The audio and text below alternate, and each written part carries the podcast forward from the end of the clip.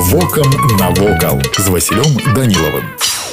Вітаю вас паважаныя сябры сучасныя навагоднія традыцыі ў беларусі калі на стале шампанскае ліўе і селядзец под футрам прыйшлі з савецкага мінулага нешта прыўнесла ў традыцыю святкавання нового года і 21 стагоддзя напрыклад беларусы сталі ездзіць у госці да дзед мароза ў белавежскую пушшу дзе ў яго з'явілася свая рэзідэнцыя святкаванне пачыналася з калядаў потым ішоў новы год затым вадахрошша разам тры рытуальныя вячэры на якіх абавязкова з'яў з'яўлялася куцця рысавая каша яе постную выставлялі на стол з нагодай раства і вадохрышча а скаромную гэта значыць шодрую багатую з мёдам і разынкамі на новы год на беларускі навагодні стол ставілі таксама 12 розных страў кожная з якіх сімвалізавала пэўную пару года ежа была простай каўбасы котлеты масла сыр бліны салёныя і маранаваныя гародніна кісялі або ўзвары рыба грыбы словом усё што захоўвалася ў пограбе накрываючы багаты стол на свята людзі спадзяваліся што такі дастатак будзе ў сям'і і ўвесь год лічылася як сустрэнеш новы год так яго і правядзеш Вось і ўсё што хацеў вам сёння паведаміць